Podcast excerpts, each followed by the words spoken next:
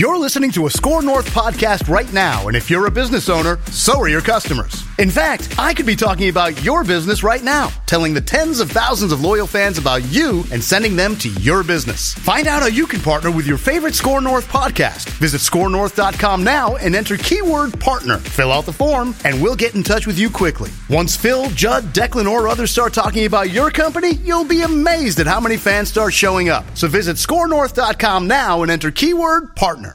Get in the know. Non-stop Vikings talk. It's Purple Daily on Score North and ScoreNorth.com. Purple Daily, presented by Surly Brewing Company.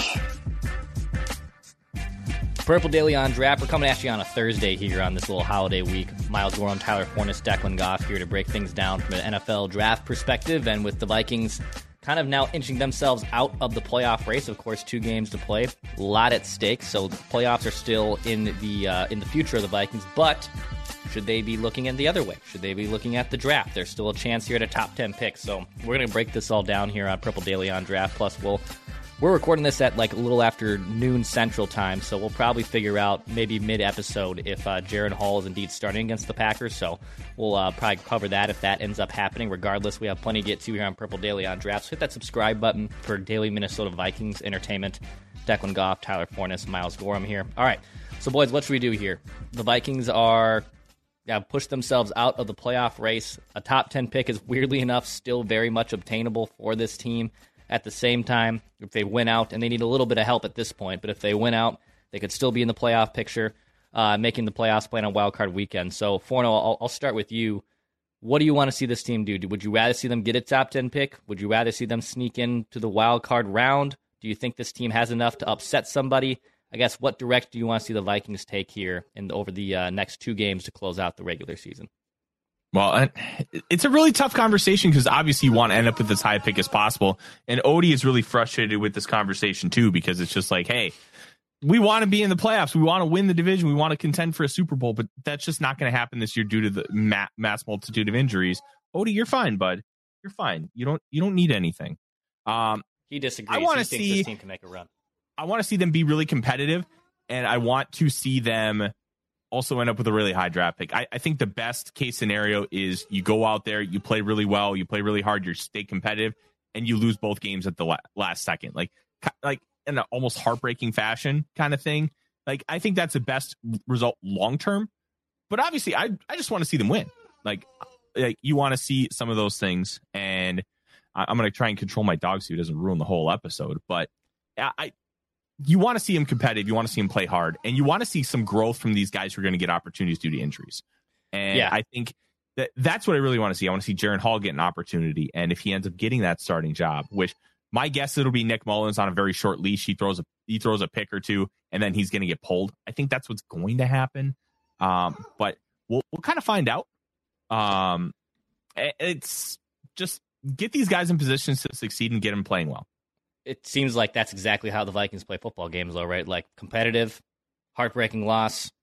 You know, not not necessarily going to go into a game and to be completely blown out every single mm-hmm. time. That's kind of been who they have been, especially under Kevin O'Connell. They continue to play one score games, so all both those things are obviously still on the table here. Uh, Miles, how about you, man? Do you think if the Vikings win out and they obviously get a little bit of help from the Seahawks and or Rams, uh, that this team could still make some noise in the playoffs, or would you rather see them at this point just probably get that top ten pick? I mean, the quarterback. We're in a quarter quarterback controversy again. So I, I mean, at that point, you're kind of looking at it as like, I think it should be Jaren Hall, and I I more so think it should be Jaren Hall, um, because I, I think he's he's basically would be playing for like the backup job next year, and I think that's a good thing. I don't think that's a bad. Thing. I think you see that across the league. There's some young rookie quarterbacks kind of playing for like the future backup role. I think Tommy DeVito, even though he just got benched, is still probably played himself into like a backup role next year. I think uh, Tyson Bagent uh, kind of did a similar thing in Chicago. I think Jaren Hall could do a, a, very similar thing. I think Jaren Hall might have a little bit more upside than those other guys, um, for obvious reasons, just based off what he can do. But we haven't seen it. I think a two game sample size is a good opportunity to really like kind of give yourself a little bit more confidence into that guy going into next offseason. Um, for this year, though, I just yeah, I don't see this team with all the decimated injuries like T.J. Hockenson, Jordan Addison, DJ Wonnum, like all players that were playing well for you and playing pivotal roles for you are all hurt. Obviously, you still have Justin Jefferson. You still have some key players um, not injured, but Danielle Hunter, you know, all those guys, but you're still in a really tough situation.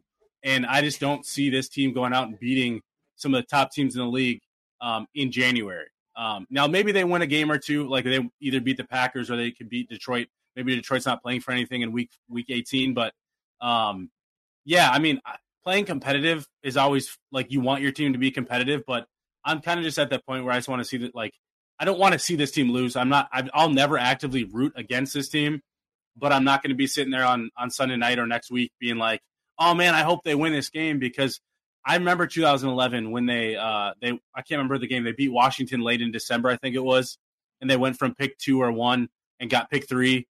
Uh, those types of scenarios where they miss out on the quarterback situations, like now I don't we're not going to get a top five pick, but I I'd rather have a top 12, top 10 pick than a the pick 15, you know, pick 14, pick 18, anywhere in those ranges. I'd rather be as close as I can to the 10 in that 10 range, um, so they can make an easier move or a, a quarterback's easier for them to uh, fall to. Like I just rather that be the scenario because uh, you're not playing, you're not going to win anything in January. This team just isn't. There's too many injuries. I just don't think players are kind of.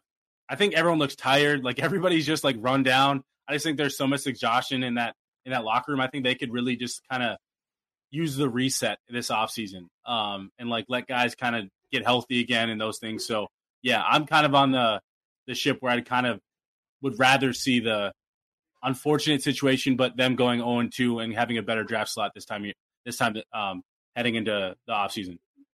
Yeah, and, and Forno, do you think even with Jaren Hall maybe getting a nod here, and now with injuries, T.J. Hockenson and just things piling up against them, do you feel that even if Jaren Hall was able to get in here and play a little bit, play these two games, that there'd be enough of a sample size to keep him around as like your primary backup, or even give enough evidence to have him be a, a, a legitimate QB one option for you next year? I guess how much would you factor in Jaren Hall getting playing time here, and how significant would that be to his development, um, and how mostly how he's viewed as as a as a starting quarterback in 2024? I think we also need to parse out what I view is going to probably be different from how the Vikings end up kind of moving forward here.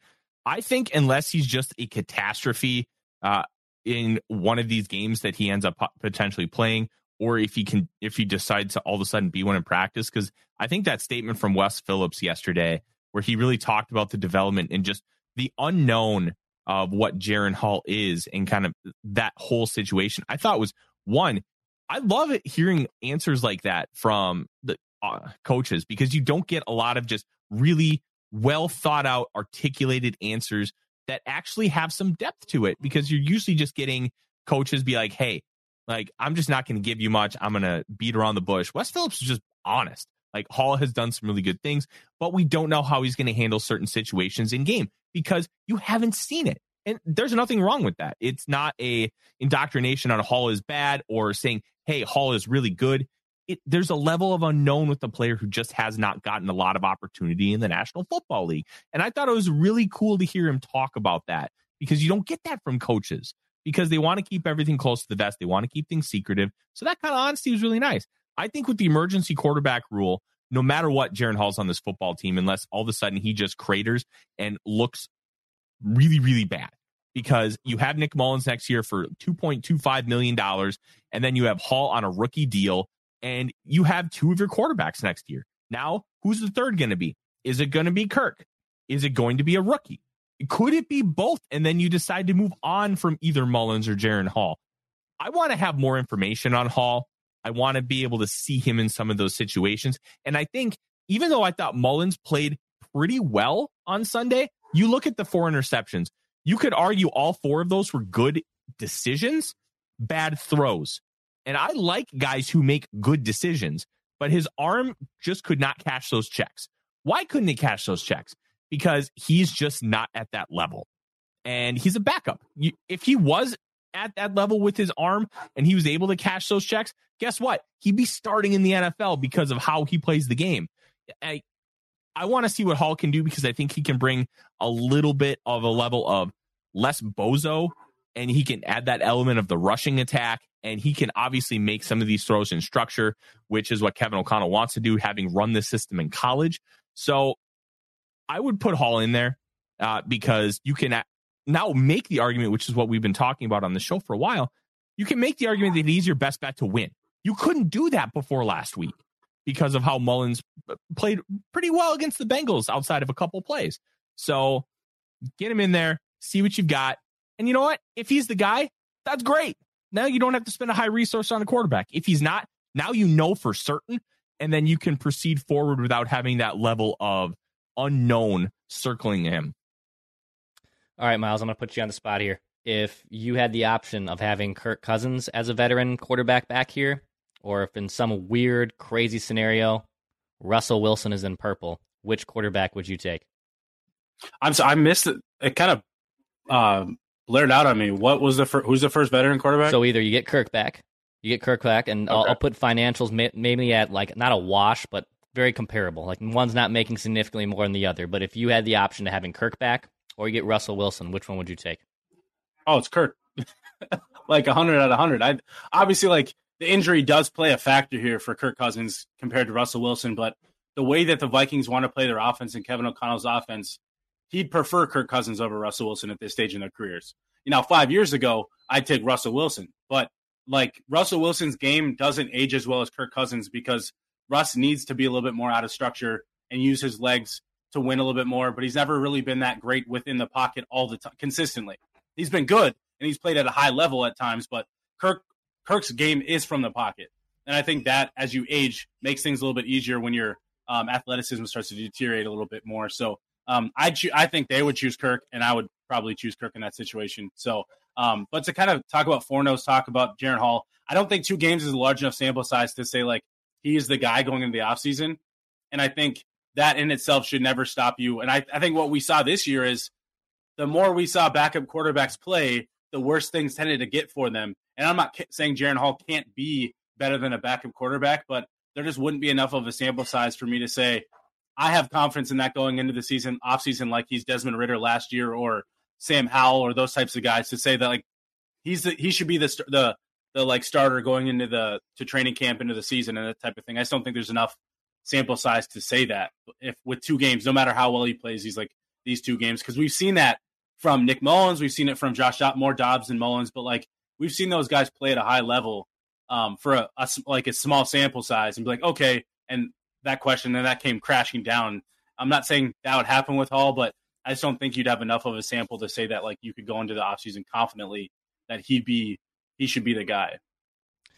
Well, have, have you seen enough? And enough is kind of an interesting word as, as I say that out loud because I thought Kevin O'Connell kind of abandoned the run on on Saturday uh, against the Lions, where Ty Chandler had a really big game against the Bengals, and then they just kind of stopped giving the ball to him. And I know that they eventually at one point they were down multiple scores, so you know it's hard to run the ball in those scenarios. But do you feel that Ty Chandler has done enough to be a starting running back on this team? Do you think that he could be RB one on this team next season? Would you rather see them stick with Mattison or draft someone else or sign someone else? Um, Ty Chandler obviously had the big game against the Bengals, kind of a stagnant game obviously against the Lions. But what have you liked from Ty Chandler this season? Look, I think when it comes to Kevin O'Connell's play calling with the run game, it wasn't working. They tried a, a few different ways to try and generate the run. It wasn't working. And you know what was working? Throwing the football. So he just kept doing it. And I, I don't really have too much of an issue with it. I know Judd wrote an article for me on Vikings where I kind of talking about uh, Kevin O'Connell abandoning the run game. I think he could have done a little bit more to try and get the running game going. I thought they, they could have maybe tried to be a little more creative. At the end of the day, it wasn't working. And throwing the ball was for the most part. Now, it wasn't the most consistent. The Vikings only had 55 plays, and the Lions beat them by 19, had 74 on the day. So obviously, you'd like to have a little bit more ball control. But if something's not working and you know it's not working, you can't just keep doing the same thing and expect different results. So I thought they could have tried maybe a little bit different elements to try and get a spark in the running game. But in terms of Chandler, I don't think he's done enough to say, hey, he's the guy next year. I don't think what he's done precludes you from being able to upgrade at the position because the running back position as a whole on this team is bad. Mattison is not great. Ty Chandler has more potential than Mattison, but is not great. DeWayne McBride, massive question mark. We have no idea if he's going to be anything at the next level, despite all the potential we saw from him at UAB. And then Myles Gaskin, he's he's a floater, he's a journeyman, and good core guys to have on your roster on the back end, but nothing special. And he's like the player's expendable. Uh, I think if you find a guy that you really like, that you think can be a difference maker on the team, then you go get him. And I don't think anything Chandler's done is going to stop you from doing any of those things. Yeah, it's it's a position where people obviously are trying to figure out ways to get better value. You look at Pacheco with the Chiefs, and you look at guys that aren't paying running backs. Obviously, McCaffrey could be in the MVP conversation, but that dude's such, such a freak of nature that he's obviously kind of the exception to the rule. So it's you'd like to see, I think, Ty Chandler just get more handoffs just because there's more explosiveness there. But at the same time, I think we've seen enough also pass blocking situations where the dude just absolutely rocked and can't be trusted on the field every down. So there's definitely a, a, a learning curve there. Uh, what what do you make here of T.J. Hockenson's injury, Miles? And do you think that this is a position where you can just kind of give the ball to Josh Oliver because Hockenson's probably going to miss at least the first month of next season? Maybe there's a miraculous comeback here, but you're going to be without one of the best tight ends in football. Do you feel comfortable, Josh Oliver, like taking the next step? Is this something that you can maybe address in the draft to like kind of supplement uh, things behind Hockenson Because the Vikings are going to be without obviously one of their best weapons in the NFL to probably start the first month of the next season.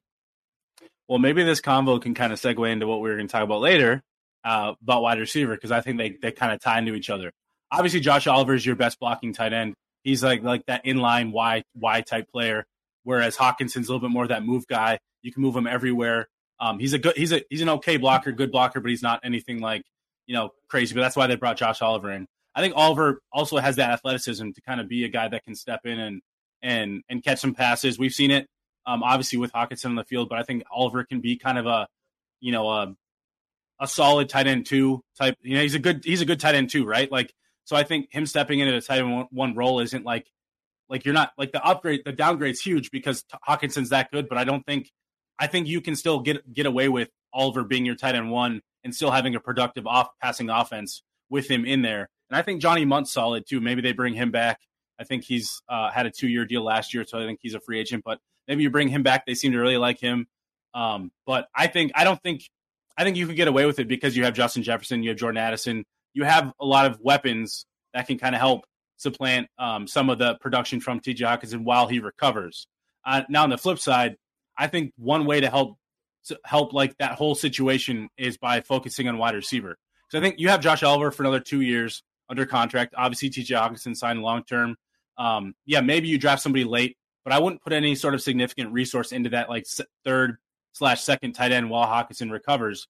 I'd rather focus that position on wide receiver and go get another third wide receiver um, because KJ Osborn is a is a free agent and um, and so is Brandon Powell. And Jalen Naylor, Nailor hasn't done anything this year to really show that he should step into that role. He's been unfortunately hurt, um, so you can't really put trust into that.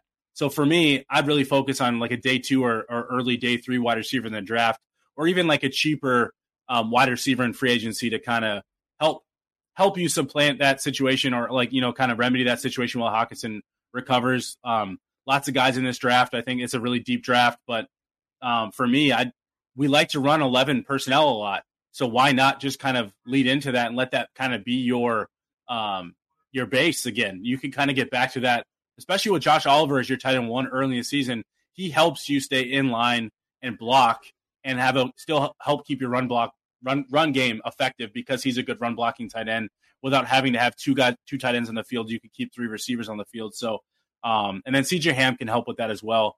So I think for me, I'd rather focus on a wide receiver in that case than kind of trying to go find a, a like a pinch hitting tight end or whatever, what have you. So um, yeah, I think you could go get another weapon at wide receiver um, and let that kind of help you while TJ Hockenson recovers. This is Tom Barnard. Can't get enough of sports talk with Phil Mackey and Judd Zulgad? Tune in to the new Tom Barnard Show podcast Monday through Friday as Phil and Judd join me to discuss the latest sports headlines and whatever else comes to mind. Just download the Tom Barnard Show app wherever you get your podcasts or visit tombarnardshow.com. It's another way to get more from me and Judd talking sports and having fun with Tom, and it's all at your fingertips. Download the Tom Barnard Show app now and join the conversation. So Forno, how how should the Vikings plan that attack in, in the draft? So obviously, yeah, J.J. Addison, you got one and two wide receivers, and hey, the future of J.J. is, a, is the conversation its own right. But regardless, you have two kind of game changing wide receivers there. But how should the Vikings go about that? Like, if there's a top wide receiver on the board in the first round, you know, I don't know if they'll take it, but At the same time, is, is a day two selection of a wide receiver possible here with the Vikings? How would you go about kind of replacing or adding just a new weapon in this Vikings offense in the draft next season? The weird thing is, I don't think day one's out of the question. I don't necessarily think it'd be the the smartest allocation of resources, but this wide receiver group is nuts. It's really good. And we've talked about that multiple times over the past uh, few years. 2014 is the one I always point to. You got Stefon Diggs in round five, and there were reasons why Diggs fell, but the main reason was because of just the sheer depth of the class. You have a guy that has a hamstring injury. You're probably not going to take the chance on him versus another guy that has a relatively clean bill of health. So you can get value later. And I think day two is probably the sweet spot. Maybe a trade back, a recoup a third round pick and take one there there are quite a few guys I like in that like high third round range. But if there's a guy that you absolutely fall in love with in round one, like a Rome Odunze, a Malik Nabers, and they somehow fall to you, you have to at least have the conversation and think about it because these are great football players. And all of a sudden, you have a really solid offensive line. And people may like not think it. The Vikings offensive line is good now. And it's been good all season some of the issues that they've had have to do more with wanting to throw the ball downfield. Like Nick Mullens' average depth of target on Sunday was 16.2 yards for Pro Football Focus. I think I'm getting that correctly. That's insane how far that they're trying to throw the ball down the field. So when you have those weapons, you can do a lot of different things, but also puts more stress on the offensive line. So some things can look worse, especially with a pocket passer like Nick Mullens. Mullens and Cousins, they don't really move around a lot. But if you find a guy that you just absolutely love, that could be a true difference maker in this offense, I'm okay going for it. It's not like like the Lions were made fun of because they took a wide receiver in the first round three years in a row. Well, they finally hit with Megatron, and it worked out pretty well for them. Mm-hmm. But if you love a guy, take him because wide receiver is one of the most valuable positions in the NFL. You're losing KJ Osborn. Likely, you might lose Brandon Powell. Jalen Nailor's a massive unknown at this point. And you have Addison, you have Jefferson, and you have Hockenson. So all of a sudden, now you get a fourth guy. You have two wide receivers at rookie contracts that could potentially be like wide receiver one capable. How are you going to stop all of these guys? And you could have an aging Kirk Cousins at quarterback. You could have a rookie at quarterback, and their job was going to be made so much easier. Oh, breaking news Jaren Hall's getting the start. Boom. I'm a happy guy. But it's some of those elements. You stack the deck for the quarterback, their job is so much easier. And a receiver could do that. Now, is it smarter to take one of those guys over a, an edge rusher, over a potential quarterback? The answer is no. But if you love the guy and he's at a valuable position like wide receiver, it's okay to take him. I'd still wait till day two. Guys like Malachi Corley, Jacob Cowing, Jamari Thrash, the Louisville guy who that dude is fun. Um, those are guys I would prioritize over round one. If you love him, take him. Draft good football players deal with the rest later. Miles, do you, do you think a Jaren Hall led Vikings team can beat the Packers um, on Sunday? Do you think that this could be a win for the Vikings? Obviously, they've struggled at home. The Packers have kind of flip flopped after the Vikings got off to a nice start or a nice run there in October, November now all of a sudden they have the same record as the Packers. I mean, that that's kind of just a, a crazy, crazy league that's been. But do you think that Jaren Hall can do enough to lead the Vikings to a win over Green Bay at home on Sunday? I think what we'll see is an uh, an efficient offense. I don't think Jaren. the hard part is that I mean the the uh, the Packers have really struggled, and they, they gave up what thirty points to the Panthers last week, and the Panthers have been arguably the worst like offense we've seen in a long time. And and so I think I think Jaren Hall and Kevin O'Connell can kind of put together a, an effective offense against that defense. Now, what the hard part is we don't know what Jaren Hall is going to be like in terms of like disguise coverages and, and how much disguise coverages and things that the Packers bring. But the one thing we do know he has is he has Justin Jefferson, and he has a guy that we know that he can that can bail him out of situations. Um, the unfortunate part for Hall is he's going to be down Hockenson, he's down Addison, I'm assuming, and then you know, he's got KJ Osborn and Brandon Powell really being the, the other guys. So it's, it's tough. I was hoping to see him kind of with the full the full gambit, you know, the TJ Hockenson and, and Addison and kind of see how he how he performed with all those guys. But I still think there's a chance they could beat him. I think that if they can get the run game going a little bit more effectively, that always obviously helps running uh, quarterbacks, especially young quarterbacks. Um, I think if they can get the play action game going, um, especially in a game like this where you don't have the same type of weapons. Maybe you do run a little bit more uh, 12 personnel, um, a little bit more 22 personnel, um, just to kind of get things a little bit more easier, max max protect those types of scenarios, and and kind of keep the the Packers out of uh, like nickel def- nickel and dime defenses where you can hopefully get J- JJ into more. You know, I doubt he'll get single covered very often on Sunday, but more double coverage and you know kind of give him opportunities because he beats those all the time. Move him around the formation all the time um, and all over. Um, I think you can kind of scheme to help Jaren Hall as much as you can, which should in turn lead to points and and, and kind of consistent drives. It's staying out of the the third and longs and staying out of the uh, uh, what am I thinking of the uh, the situations where you really um uh, uh oh my gosh I'm blanking on the word um but uh you what you don't want to be in is in in uh, uh three and outs. Uh you don't want like staying out of three and outs like con- continuing drives and those things. That that's really important for Jaren Hall in this offense. And so um yeah I think the biggest thing is just getting JJ like 20 targets on Sunday because dude like he might have to. Like I think that I think JJ's just gonna have to put the team on his back and say like all right like let's win this game. And and so my hope is, you know, with Kevin O'Connell making this change now, the the plan is to kind of let him like unleash it a little bit, let him let him go. But I think they could do it in a contained way, where um, Jaren Hall's got a little bit more zip and a little bit more uh, to his fastball than than Nick Mullens does. Um, but they have similar traits and, and styles to their game. But I think Hall might have a little bit more of the arm talent to kind of get some of the, those throws that Nick Mullens miss, was missing the last couple weeks. So my hope is we kind of see that.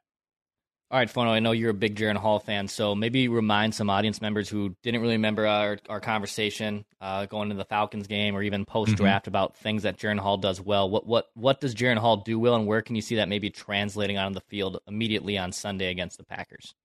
The great thing about Jaren Hall is he's already run this offense, and he ran it at BYU. Obviously, you're running a college version of it, but you're running the same style of concepts. You're running play action. You're uh, utilizing the same style of progressions you're just spreading the ball, uh, the field out more because college spacing rules are just different. It makes things easier for who you're going up against in the defenses. So Hall showed a little bit of that against the Falcons. He showed that the game wasn't too big for him when he had that full week of practice. He showed that he could do some of those little nuanced things. Unfortunately, we only got two series of it because of the concussion. Now, against this Packers defense, you're playing a, without Jaire Alexander, Hopefully, Jordan Addison is going to play. We don't know. He's day to day with that ankle injury. But even without TJ Hockenson, and the one thing that intrigues me is Johnny Mundt got all those snaps once Hockenson got hurt. It wasn't Josh Oliver. Johnny Mundt became that pass catcher. So I'm curious if that's going to continue or if a full week of practice will get Oliver more prepared for that role. But I think that with Hall, you add an element of him being able to utilize his legs. I think they'll do a little more of the bootleg stuff with Hall than they did with Josh Dobbs because he's already ingrained in this offense, and you already saw some of that against the Atlanta Falcons. Um, I think the big thing with Hall is can he continue to see things fast enough in front of him? Because in the preseason, it's it started to show progress throughout all three games, but he was not seeing things fast enough and the game was a little it was still like it was still a little too quick for him. But in that small sample size it's he showed the ability to go through those progressions quick enough to be able to make those throws. So i want to see more growth there. I want to see him make confident decisions and utilize the arm talent he has. He has enough zip in that intermediate range and he throws a beautiful deep ball but he's not going to throw like that absolute missile deep ball. It's going to have a little arc to it it's going to be not quite as bad as a Russell Wilson arc, but you kind of understand that same style of trajectory. He's just going to drop it in a bucket, and that's his bread and butter. So I'm very excited to see how he works with Justin Jefferson. I'm excited to see how he works with this offense. I wish Hockenson was there. I hope Addison is. But I have confidence that Hall will be able to do some good things on Sunday, especially against a really bad Packers defense led by Joe Barry, who I'm shocked he still has a job. Yeah, it's been hilarious kind of watch that completely unfold for Green Bay because yeah, he will be definitely fired by the end of the year. And eh, I'm I'm honestly a little disappointed that Jaire is not playing because I love the rivalry that him and JJ have been brewing over the last few years, and I kind of wanted to see how that was going to play out. And I mean, the amount of smack talk that could be happening if Jaren Hall, a rookie quarterback, is leading Justin Jefferson to cook, you know, a, a very hot-headed cornerback, man, I, I actually I'm disappointed that Jaire's not going to play. Uh, as much as he is a difference maker for the Packers, I was hoping that I was going to be able to see another chapter um, in that fight. Uh, boys, before we wrap up here, I do have a mock draft here from Yahoo Sports. So uh, mock drafts are starting to fly in a little bit more now. We're getting close and close closer to the end of the regular season. Um, so in this mock draft specifically from Yahoo Sports, and I should give obviously proper credit here as the uh, good journalist that I Nate should Tice. be. Uh, from Nate Tice. Yeah, from our guy Nate Tice. Uh, obviously, son of uh, Vikings head coach Mike Tice. So Nate did a good little uh, mock draft here, and he has the Vikings picking 15th uh, in this mock draft. So he has the Vikings just out of the playoffs, but 15th uh, spot here. And with that 15th overall selection, they take Iowa cornerback Cooper DeJean. Is it DeJean? Is that how you pronounce his, his last name? Did I have it right? DeJean. DeJean out of Iowa. Okay. So in this mock draft timeline, uh, Nate writes Brian Flores returns as the Vikings defensive coordinator.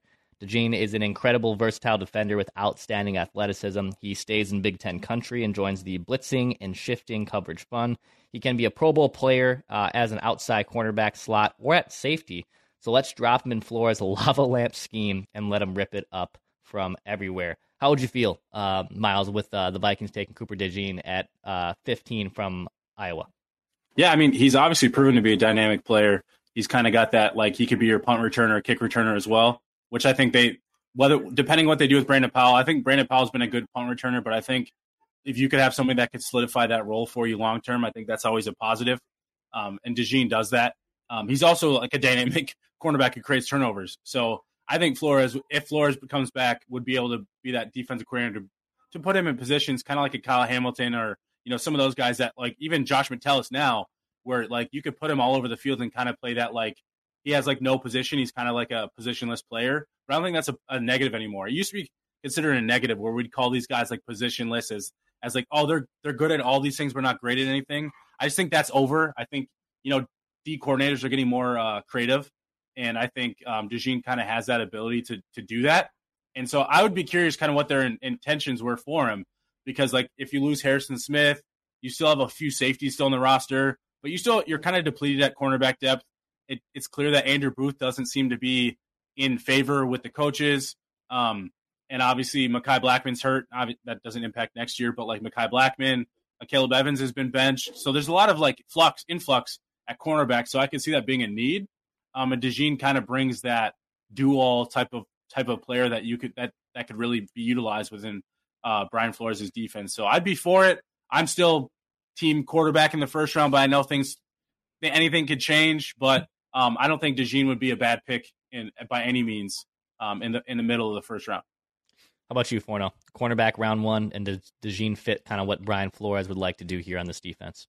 Let's let's start with the player. I think the player would be a really nice fit. He can do a lot of different things, which it, it- Josh Metellus is kind of that guy to be like that real Swiss Army knife. But DeJean can do more. He can play a true outside corner. He can play in the slot. You can play him deep.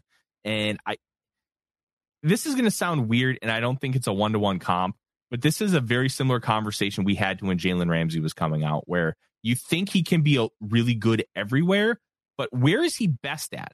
And I think answering that question is going to determine where he actually projects the best in the NFL.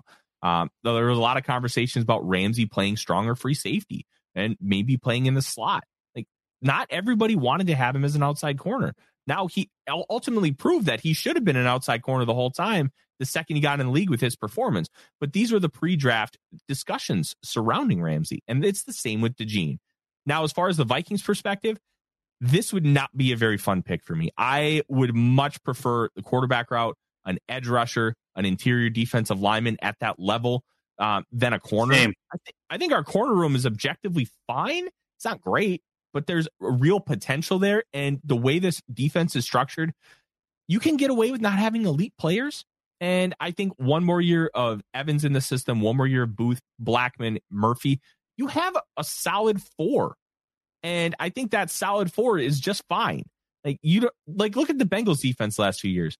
There's they haven't had a single great cornerback. You know what they had?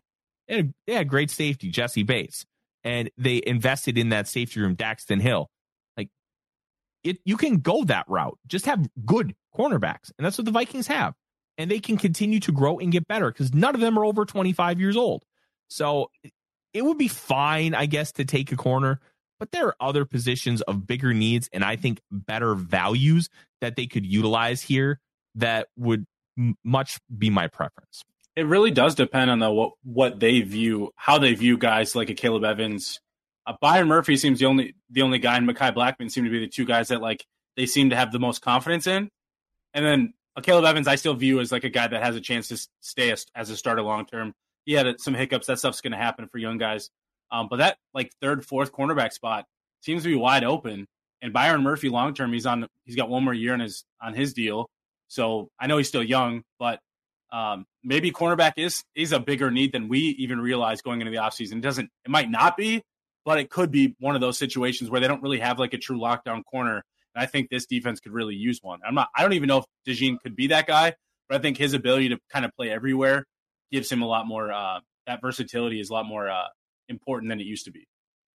Absolutely hit the subscribe button. Daily Minnesota Vikings Entertainment right here. Purple Daily on Draft. We typically record these on Mondays due to the Christmas and holiday schedule. We recorded this extra one on Thursday, so we'll be back normal time slot on Monday uh, to break things down after the Vikings Packers game. Uh, so yeah, hit the subscribe button. Daily Vikings Entertainment. This is Purple Daily on Draft. Appreciate you guys listening.